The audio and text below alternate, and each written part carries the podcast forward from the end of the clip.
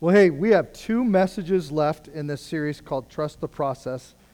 This message is probably one of the more challenging messages. And, um, oh, before, before I get a little, before I get too far, I want to give you guys a little, uh, a little heads up. So next week we're gonna, we're gonna finish this series, but on October 31st, you guys are to be in for a, a, a special surprise. I have asked Brian Watts to bring the word on October 31st.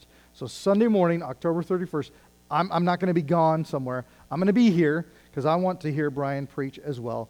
And so, make plans to attend. Just because the pastor's not preaching on October 31st doesn't give you the opportunity to skip because you want to be here to hear uh, uh, Brian Watts share with us. In fact, Brian, there was a moment, there was a brief moment last night when I was like, maybe I should call him and ask him if he's ready to go because I could I could take tom- tomorrow, today would have been a good day. But uh, so Brian's going to share in two weeks. But we're going to wrap up this series uh, next weekend. But t- today, maybe one of the more challenging messages of this series, because have you ever noticed that in life, that kind of in all things, sometimes things get a little bit harder before they get a little bit easier? Have you ever learned that? This move, things have gotten harder and now we're on, hopefully, we're on this stretch where they're going to get easier from here. In fact, I, I told the Sunday school class this morning I may put a date on the calendar, and if it hasn't been unpacked by this date, it's going to Goodwill. Um, there's totes out in that shed right there that I, I packed when we moved to South Dakota, never opened, took them back to Oregon, never opened them, took them, and now they're here, and I still haven't opened them. So I don't know what's in there, but. Um, would you like a mystery box? The Eastburns Life. You may get Tucker's fourth grade. It's my oldest son. Anyway, things often get a little bit harder before they get easier. And uh, the beauty of our faith and the beauty of who Jesus is is I don't know if you're familiar. Are you guys familiar with the Sermon on the Mount? Matthew chapter 5, 6, and 7. This was probably one of the, um, the, this is the, the, the teaching of Jesus, the, arguably the greatest message preached uh, ever. And we, we find it in Matthew 5, 6, and 7. And the interesting thing about Matthew 5, 6, and 7 is we get this once from Matthew, but I really believe that everywhere Jesus went, he preached portions or all of this message, time and time again. This was his message. The beauty of Jesus and the difference of being a pastor and Jesus was kind of like a traveling evangelist, and we've had those here at our church before. The beauty of those guys is they, they preach two or three messages, they move on, they preach the same two or three messages. To, they don't have to preach 52 Sundays a year. You know, Jesus, you know, he didn't come up with 52 different messages. He had one really solid one, and he took it everywhere he went. Well, that's kind of the Sermon on the Mount. And the Sermon on the Mount is, um, is it, this is where the, the life and the faith of a Christian really the rubber meets the road. He gives us clear directions on how to live as Christ followers, how to, how to, how to, how to deal with so many different things. And this is where kind of our faith journey gets a little bit harder. But if you can, if you can make it through and if you can adopt and practice what D- Jesus teaches in Matthew 5, 6, and 7, our faith journey is designed to get easier. But this teaching is a little bit harder. And when he teaches on the Sermon on Mount, he teaches about so many different things. He t- teaches about, uh, uh, about marriage. He teaches, teaches about, um, about anger. And if you, you know, you remember the scripture where he says, you know, if you've harbored anger in your heart against somebody, you've already killed him in your heart. And if you look lustfully at a woman, you've already committed adultery with her. Um, and so he teaches on some really challenging, deep things. But in Matthew chapter 6, he, he focuses on what the life of a Christian should look like in some a couple of different aspects, and that's what I want to look at today. Uh, and I, I, don't, I, don't, I want to look at it with the, the kind of the framework of sometimes things get a little bit harder before they get easier. And so, if you have your Bible with you, would you turn with me to Matthew chapter six? We're going to look at verses one through eighteen this morning. It's a bit of a lengthy uh, piece of scripture, but it's a good scripture if you have found it, I'm reading from the NIV today, and uh, if, you, if, you're, if you don't have it with you, you, the words will be on the screen. The first, the, there's really three sections of Scripture here with three headings. It, I don't know if your Bible has headings. Does your Bible have little headings on there? So the first one, Matthew chapter 6, talks about giving to the needy. And so this is what this is what it says. It says, Be careful, Jesus says this, be careful not to practice your righteousness in front of others to be seen by them. If you do, you will have no reward from your Father in heaven. So when you give to the needy, do not announce it with trumpets, as the hypocrites do in the synagogues and on the streets, to be honored by others. Truly I, truly I tell you that they have received their reward in full. But when you give to the needy, do not let your left hand know what your right hand is doing, so that your giving may be in secret. Then your Father, who sees what is done in secret, will reward you. Now, verse 5 starts the second section, which is on prayer. Jesus says, And when you pray, do not be like the hypocrites, for they love to pray standing in the synagogues and on the street corners to be seen by others. Truly, I tell you, they have received their reward in full. Now, let me pause for just one second. This is one of the most convicting pieces of scripture that, that, that I have as a pastor. Because whenever I get up in front of you to pray, it's like I'm always like, is this too much about me? I mean, when I, in fact, I don't know if you noticed, but I try to just pray as, a, as if I were having a conversation. Um, you know, there are people who are way more eloquent than I am, but I always, I'm always convicted that I don't want to tread the I, I want to be careful that I don't tread or step over a line of listen to what the beautiful words I have rather than to the one we're speaking to. Says, Truly I tell you, they have received their reward in full. But when you pray, go into your room, close the door, and pray to your Father who is unseen. Then your Father, who sees what is done in secret, will reward you. And when you pray, do not keep on like babbling, don't do not keep on babbling like pagans for they think they will be heard because of their many words. Do not be like them, for your Father knows what you need before you ask Him. This, then, is how you should pray. Hey, if you have your Bible with you, would you read this with me? Our Father in heaven, hallowed be your name. Your kingdom come, your will be done, on earth as it is in heaven. Give us today our daily bread, and forgive us our debts, as we also forgive our debtors. And lead us not into temptation but deliver us from the evil one. For if you forgive one another when they sin against you, your heavenly Father will also forgive you. But if you do not forgive others their sins, your Father will not forgive your sins. Now, the, the, the last section of this piece of Scripture is on fasting. It says, When you fast, do not look somber as the hypocrites do, for they disfigure their faces to show others they are fasting. Truly I tell you, they have received their reward in full. But when you fast, put oil on your head and wash your face, so that it will not be obvious to others that you are fasting, but only to your Father who is unseen. And your Father who sees what is done in secret will reward you. Now, these three things can be looked at as instruction. They can be looked at as part of the process of developing and growing in our faith but they can also be looked at as warnings, as warnings about how to live a Christian life and how to, you know, things not to do that would affect our Christian walk. It says practicing righteousness and doing good works, because practicing righteousness and doing good works, that's part of the Christian life. In fact, do you remember back in Matthew chapter 5, verse 16, where Jesus said, Let your light shine before others so that they may see your good works and give glory to your Father in heaven?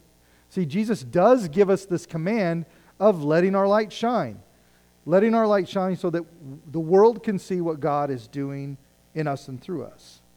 See, we do good works so that people will see not what we have done, but what God is doing through us. And what we do in public, what we do in the world in regards to our Christian faith, is not to draw attention to ourselves, but to point people towards God. See, there's a, but there's a danger. And this danger was very prevalent during the time Jesus was teaching. See, the Pharisees and the people of the day, they had fallen into the sin of, of trying to, to, to, um, to, to self proclaim themselves, to, to prop themselves up. To, you know, for most of the Jews at this time, the Pharisees, the religious rulers, they were the ones that called all the shots. They had all the benefits, and, and they spent a good portion of their life and, and their vocation as Pharisees trying to keep the peace in their faith so that they could keep their position in their culture and along with their position between the Roman Empire and themselves. They didn't want anything to happen that would change the status quo. And see, when Jesus shows up and he starts preaching differently, and all of a sudden the Roman Empire is now, wait a minute, an insurrection is coming. The Pharisees were like, no, no, no, no, no, we can't take that. Because if, if this goes the way that Jesus is talking about, that's going to change everything. And so instead of us being the ones that everyone looks to for faith, they're going to look other, they're going to look uh, elsewhere. And so this, the, the Pharisees and the people of the day, they, they kind of fell into this sin of, you know, making themselves out to be more than they were. See, in each one of these sections, Jesus begins with a warning. He teaches his disciples what they must not do when they're doing good works for God. The, the, the warning is that we should not do these good works with the motivation that other people see what we're doing, but that other people will see God through us. So, when Jesus talks about beware of practicing your righteousness before other people in order for them to see your to see you, he's warning us uh, against something that that very easily we fall into.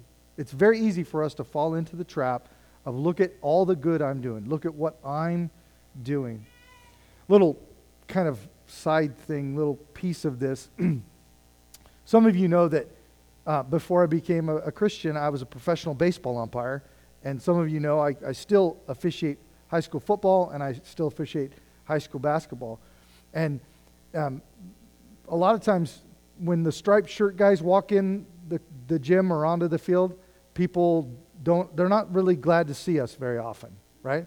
We're kind of necessary evil, okay?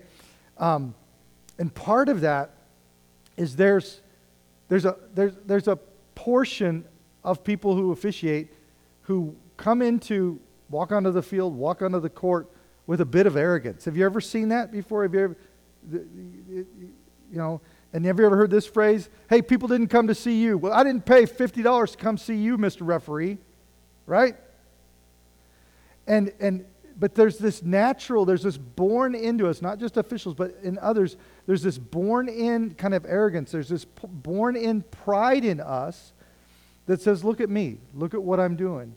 And, and ironically, in my, in my lifetime, the reason I always share this with you is I was one of those guys I mean, when I was a professional baseball umpire, one of the almost first things that you learn that they never teach you is how to walk on the field with this arrogance, with this attitude, with this. And, and when Christ got a hold of my life, I all of a sudden recognized, oh my goodness, I'm, that's one of the most offensive things ever. And when Christ got a hold of my life is when humility started to really surface in my life.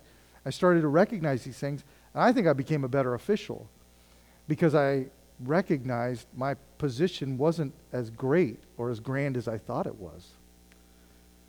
and so Jesus is addressing this human condition, this, this issue that many of us have of thinking we're more than we really are.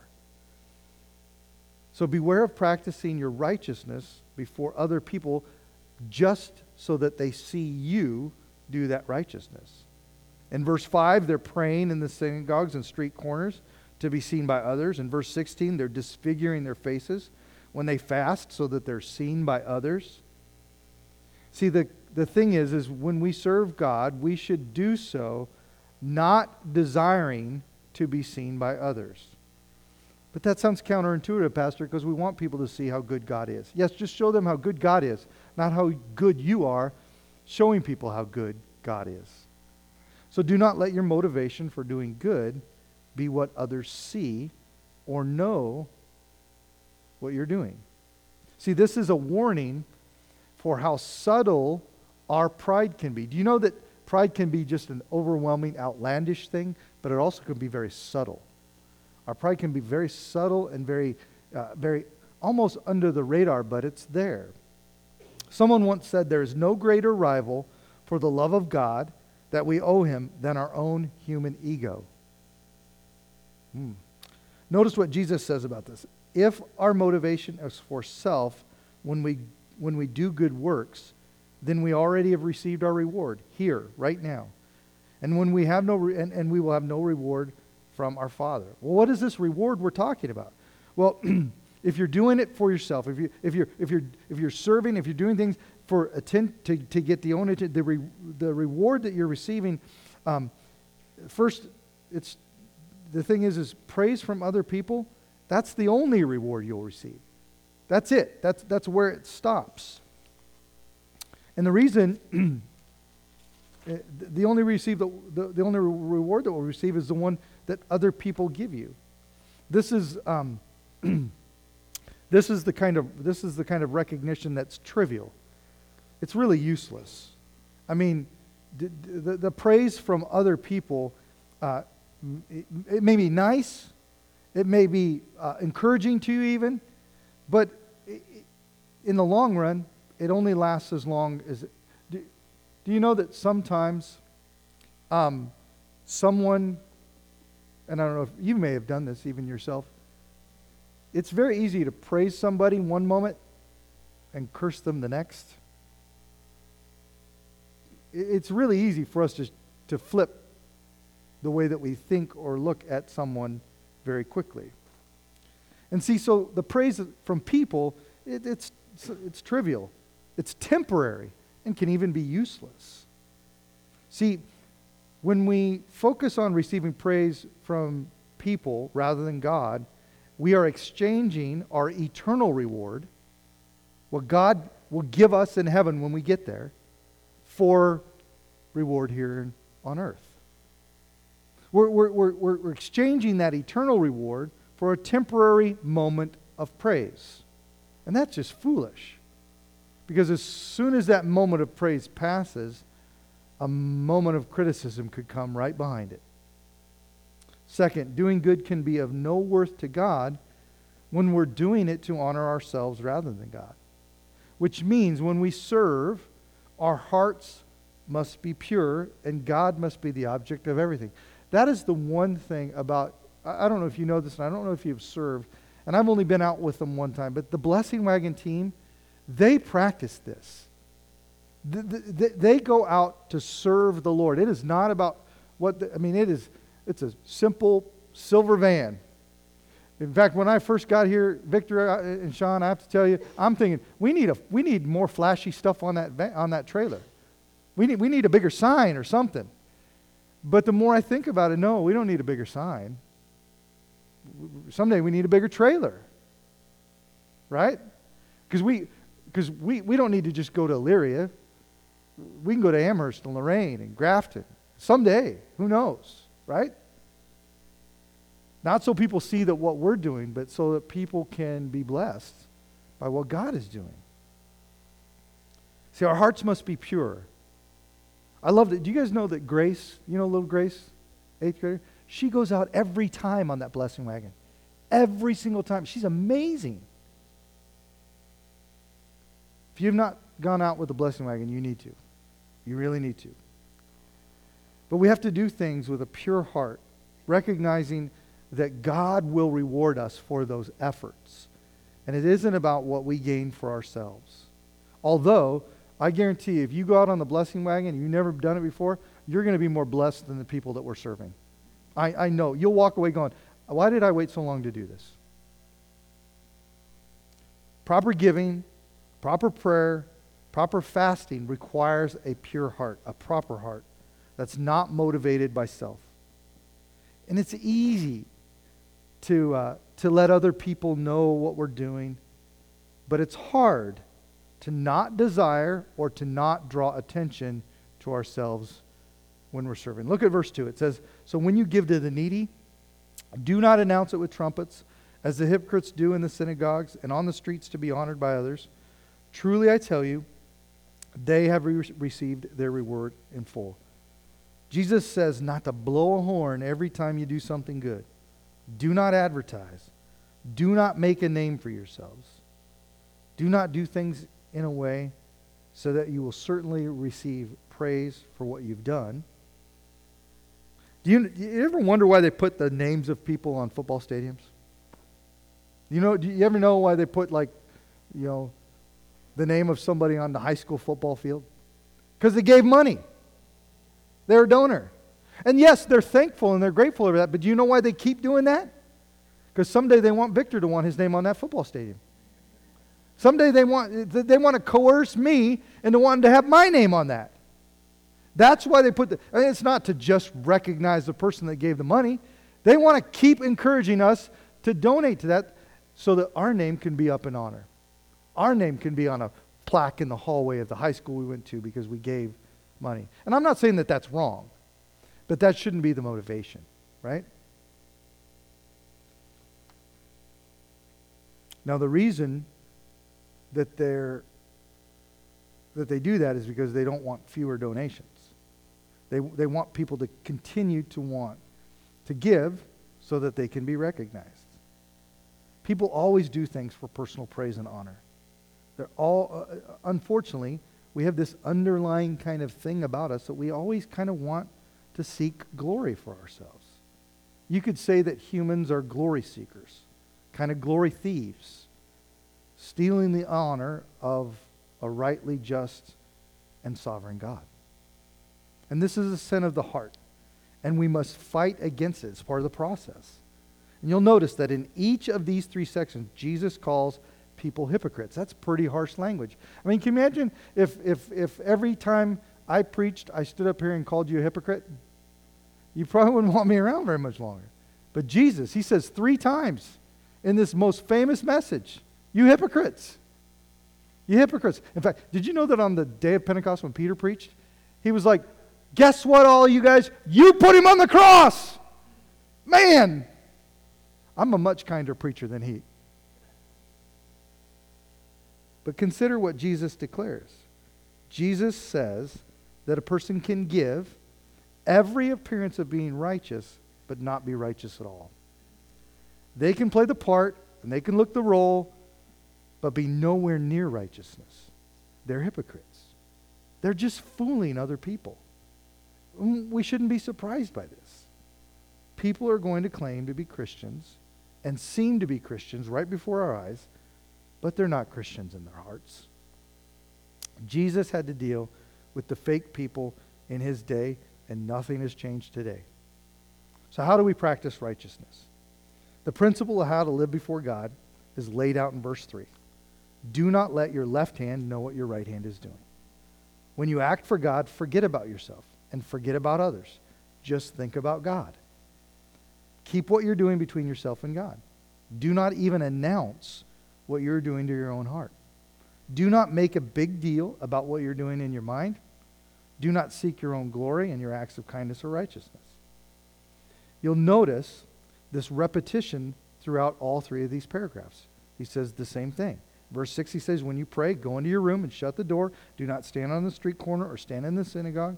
When fasting, Jesus says, Wash your face and anoint your head so that you do not reveal that you are what you are doing for the Lord. Essentially, you know, do, as you fast, don't don't make yourself look like you're half dying. Clean yourself up. You may have an empty belly, but act like you're full.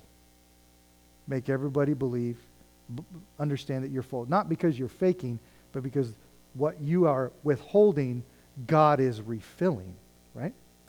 So, we act in certain ways and we make ourselves look certain ways so that people will ask. And when they ask, we give, the, we, we're given an opportunity to talk about what we did. I mean, do you think about yourself or others when you're doing good deeds? I guarantee you that when our folks go out for the blessing wagon, they aren't thinking of themselves. They're not thinking about what they're doing, how good, uh, look how much good we're doing. Essentially, we should just do what we're called to do and not think about what others think. If others know or if others will command, uh, if they see it, then that's, that's, that's glory to God. God sees the good. Now consider what's your motivation for doing what you do in Jesus' name? Jesus three times says that our Father sees in secret and he will reward us. And, and when we think about this, what do you think? I mean, what, what do you think when we say reward? Do, do, do, do, do you, um, do you think a gift? Do you think, um, do you think there's some prize at the end? You know what the reward that, that, that Jesus is talking about? The reward that he's talking about is when you get to heaven, Jesus says, Well done. And you spend eternity with a holy God. That, that's the reward. It's not, it, it ain't a big mansion. I don't know if there's golf courses up there. I don't know if there's jet skis and boats. I, I don't know what heaven really looks like. But here's what I believe I believe I'm going to be so consumed with a good and righteous God that it isn't going to matter. Right? And the reward is that. And not receiving that reward is just being separate from Him, being separate from a holy God. And here's the thing when we serve and when we do things, and, and every time the blessing wagon goes out, whether it's rain or shine, whether it's hot or cold, whether we, we go away from serving meals in people's lives, whether that, that makes any other difference than filling their belly that day, God sees what we've done. God sees what has been done. And God will use that in every person who's received. See, when you're pure in heart and you're poor in spirit, then the secret things you're doing and the righteous acts you are performing that you think no one else knows about, God does. God does. Your righteous acts will find you out, and God knows what you're doing. And all that should matter to us. It should matter to us that God sees what we do and how we do it. God knows what you're doing for the Lord. God knows what I'm doing for the Lord. And it doesn't matter if anyone else notices or recognizes. I want to tell you something. I have this vision, I have this, this thought that, that God is going to bless our church beyond anything we could possibly comprehend. That God's going to grow this ministry, that maybe someday we're, we're going to have campuses all over Lorain County. We could. It's just this vision God gave me. But guess what? If one person comes to know Christ and nothing else happens, I'm good with it. I'm good with it. I'm good with it. It doesn't matter if this church is filled or empty, as long as one person, every time we open this Bible, has an opportunity to embrace a God who lived and died for them. That's all that matters. And this should be how we approach everything that we do. This is how we should appro- approach the work of the kingdom of God. Do what you're called to do, do it well, and let God be in control of the results. Let God have the results. So, how can we work in the kingdom of God in a way that God approves? How can we make sure that we have the proper motives before we do acts of love and service? First, ask yourself, what are you seeking for your righteous act? I mean, what are you what are you trying to gain from serving the Lord and what you're doing? Are you seeking God's approval or self-approval? Are you seeking God's approval or the approval of people? Second, when we when we look at prayer, we see that prayer is in the center of every discussion. See, prayer is a critical component, component of us discovering what we should be doing with God and for God. And so prayer must also be in, in, in this spirit of God, I, I don't want you to, to do what I'm asking you to do necessarily. I'm asking you to reveal to me through prayer what you want me to do. And whatever you say, I'm going to do it. I'm just going to be obedient. And prayer should be the hub of our righteousness. Prayer has a great way of leading and guiding, but it also has an incredible way of checking and recorrecting. Have you ever experienced that in your life? You've been praying in one avenue. Oh, Garth Brooks, he's famous for that one song. That, what is it? How's it go? Something about some of the greatest gifts are uh, unanswered prayers. You ever heard that song? No country fans in the room? There we go. Unanswered prayers. You know, some of those, some of the best moments are when God says no. And there's no better way to check our hearts and rid ourselves of pride than when you pray, especially before you, you, you jump out in faith to serve God. Pray and ask God, use me today, God. Use me. Make it, you know, the, the, the kind of under, the unwritten motto of all sports officials is we want to show up and go completely unnoticed. That should be the true motivation. And the true motivation of a Christ follower should be I just want to serve God and go truly, completely unnoticed. Pray for the right heart. Pray that God's will will be done. Pray that God is glorified. Pray for the power to not tell others about what you're doing. Pray for the joy of knowing that we are pleasing God. And let prayer lead your acts of righteousness. Here's the danger. Here's the danger that Jesus wanted to address. Don't try to impress others with your relationship with God. Don't try to impress others with your relationship with God. And it's always tempting. It's always tempting to do the right thing for the wrong reason. So what can what, what can do the what can we do to do the right thing? Well, when you serve and, and worship God, um, you serve and you worship out of humility.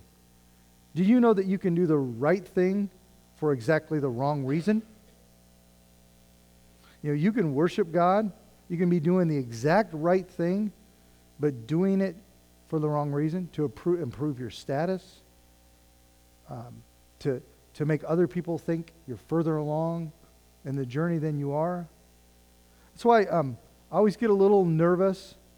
Um, I always get I got seven minutes. I'm going to diverge just a minute. This, gonna, this might sound weird. This isn't my notes at all. Um, you've all been in places where you're seeing a performance or you're seeing somebody do a speech or you're seeing some, somebody do, play a song or whatever. And Kristen and I, we kind of have this unwritten, we have this little phrase when we're, when, when, when something's a little bit embarrassing or whatever, um, w- when we're watching somebody speak or perform or something, I'll lean over to her and I will say, honey, my hair is on fire. My hair is on fire. And I never want to be standing in that front row, worshiping and raising my hands, and have any one of you go, my hair's on fire because of what pastor's doing. Because I want it to be, I want, every time I raise my hands, every time I worship God in that way, it's between He and I. And I don't care what you think about it. And if he says, fall down on your face right now, I want, I'm going to do what God tells me to do. And I don't want to do it because you think or expect me to do that. Or if you stand in the back going, gosh, why is he waving his hands? Why is he. I don't know if that makes a whole lot of sense, but I don't want any of you to ever go, boy, my hair's on fire because of my pastor. Now, during Christmas, you just might because of some of the outfits I wear. And I showed some of you, I gave some of you a preview of Christmas shoes. Who, who saw the Christmas shoes? Anybody in the room yet? Uh, the Shab. I showed, showed Melissa. Anyway, we shouldn't be pursuing God to impress others. And we can do a lot of religious things, and we can completely miss the point. We can go through the motions. We can attend church. We can pray, we can give, we can serve, and we can completely miss the point. And it's not that those things are wrong. In fact, they're, they're critical, they're important to our faith journey. But whenever we pursue these things and don't pursue God, we're putting our souls in danger. Did you know that? You're putting our souls in, jo- in danger. It's kind of like this, and I'm going to wrap up this way. It's like this man who died, and he was standing at the gates of heaven, ready to be admit, admitted. And I don't know if this is how the process goes, but it's a funny story. And so he gets to the, to the gates of heaven, and Peter meets him. Not sure if it's Peter who meets him. I don't know. I, I haven't been there yet. So and he says, Peter walks up and he says, Oh, okay, well, welcome. Uh, it's going to take you a thousand points to get into heaven. Thousand points. Wow. Okay. He says, Well, what, uh, Peter says, What have you done to earn your points? Well, the man replied, He says, Well, I've, uh, I've never heard this before, but I think I'll do okay. Says, I was raised in a Christian home and I've always been part of a church. Peter says, One point. Well, I never missed Sunday school. One point. I went to a Christian college and, I, and a Christian graduate school. Well, one point. I've, I've led several people into a, relation, a personal relationship with Jesus. Peter says, Well, one point. He says, Well, I'm, I'm an elder at my church now, or I was, and, and I was quite supportive of the church and the pastor. Peter says, Great, one point. He says, Well, I have three children, two boys and a girl. My oldest boy, he's a pastor. And the younger is a staff person with a ministry to the poor. My daughter and her husband, they're missionaries. He says, Great, great, that's good. One point. He, he's starting to add it up. He's like, uh, I'm not doing so good. There's a thousand points. So he's going to pull out the big gun, right? The tithe gun. He says, Well, I've always tithed to the church. In fact, just before my death, I was given 30% of my income to the church, thinking that's going to get him in. Peter says, Well, that's one point. So he's got seven points. What else you got? And the man says, says, I don't know what, what, what the man says, Good Lord, good Lord, what must it take? Have mercy on me. Peter says, There it is, 993 points. Come on in. See, I, and, I, and, I, and I wrap up with that to say all of those faith things that we do giving, serving, praying those things are all critical to the process of our faith. But our heart has to be pure. And we have to come at it with that pure heart. And, and, and, and, and there are people in this room, and I could, I could, I could pinpoint, just in the few months I've already been with you, that I know, man, you guys are doing it. You're, you're doing that. I mean, um, there, there's effort that is done around this building by some of you that is only done from a pure heart. Um, when, when people have showed up in July to unload a truck and then showed up again yesterday to reload the truck and then unload it, that's a pure heart. I mean, that, that, those are, I mean, nobody, the only person that has a pure heart than who helped us move is somebody who paints. Paint, paint, paint, that's like the worst thing ever. But yeah, Cheryl didn't, she didn't get that right away. But. Anyway, but let's, let, let's just approach this process with a pure heart and say, God, what do you want me to do? And if he calls you to do it, you do it. And it's not about, uh, you know, um, I'm, I'm going to miss the ladies' tea because I'm not a lady, if you didn't notice. But I'm also going but I'm, uh, I'm also going to be, I'm going to be preaching at a, at a retreat in Texas that weekend. But the, the, and it's going to be beautiful. I, I can only imagine what it's going to look like in this room. But the ladies' tea, even though it's going to be beautiful and gorgeous, it's, it's not about. If you host a table, if you sign up to host a table today, your table can look beautiful, but it's not about your table. It's not about the table. It's not about the food. It's not. It's about connecting with someone in your sphere of influence who may need Jesus that you could bring to an event like that and build a relationship or deepen a relationship in a way that gives you an opportunity to share with them the hope that you have tucked away inside of you because Christ lived, died, and rose again for you. Everything we should do should have that one singular purpose. And if we're doing that, if the lady, if somebody comes to Christ because of the lady's tea, sweet. right? So don't get all caught up in all the other stuff. Focus on the main thing. And as your pastor, I promise you, as long as I'm your pastor, we will always do that. We will always focus on the main thing, which is leading people into a personal relationship with Jesus. Amen. Amen. Let's pray. God, thank you so much for the, the teaching that we're able to unpack where, where Jesus teaches some hard things and he even looks at some of us and says, hey, you're a hypocrite because what you're doing in front of everybody, eh, albeit good, should be done with a pure heart, with, with, without this, this implied or, or desired, hey, look at me, recognize what I'm doing. And, and so, Lord, I know, I, I sense and I believe that the, the spirit and the heart of our church is that purity and that humility. Help us to continue to do that. Help us to continue to be so focused on the main thing, which is leading people into relationship with you, that everything, anything and everything that we do as a church would have that, would have that one simple purpose. And we're going to do it in a way, Lord, that brings honor and glory to you and not ourselves. Help us as individuals recognize that we can serve you in such a way that no one ever sees. But God, it makes all the difference in the world.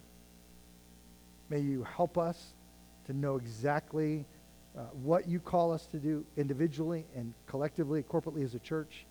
Help us to be obedient to those things. Obedient because you called, obedient because you received the glory and the honor, and we're just a part of the process. And we pray these things in Jesus' name. Amen. Hey, God bless you guys. Have an awesome day.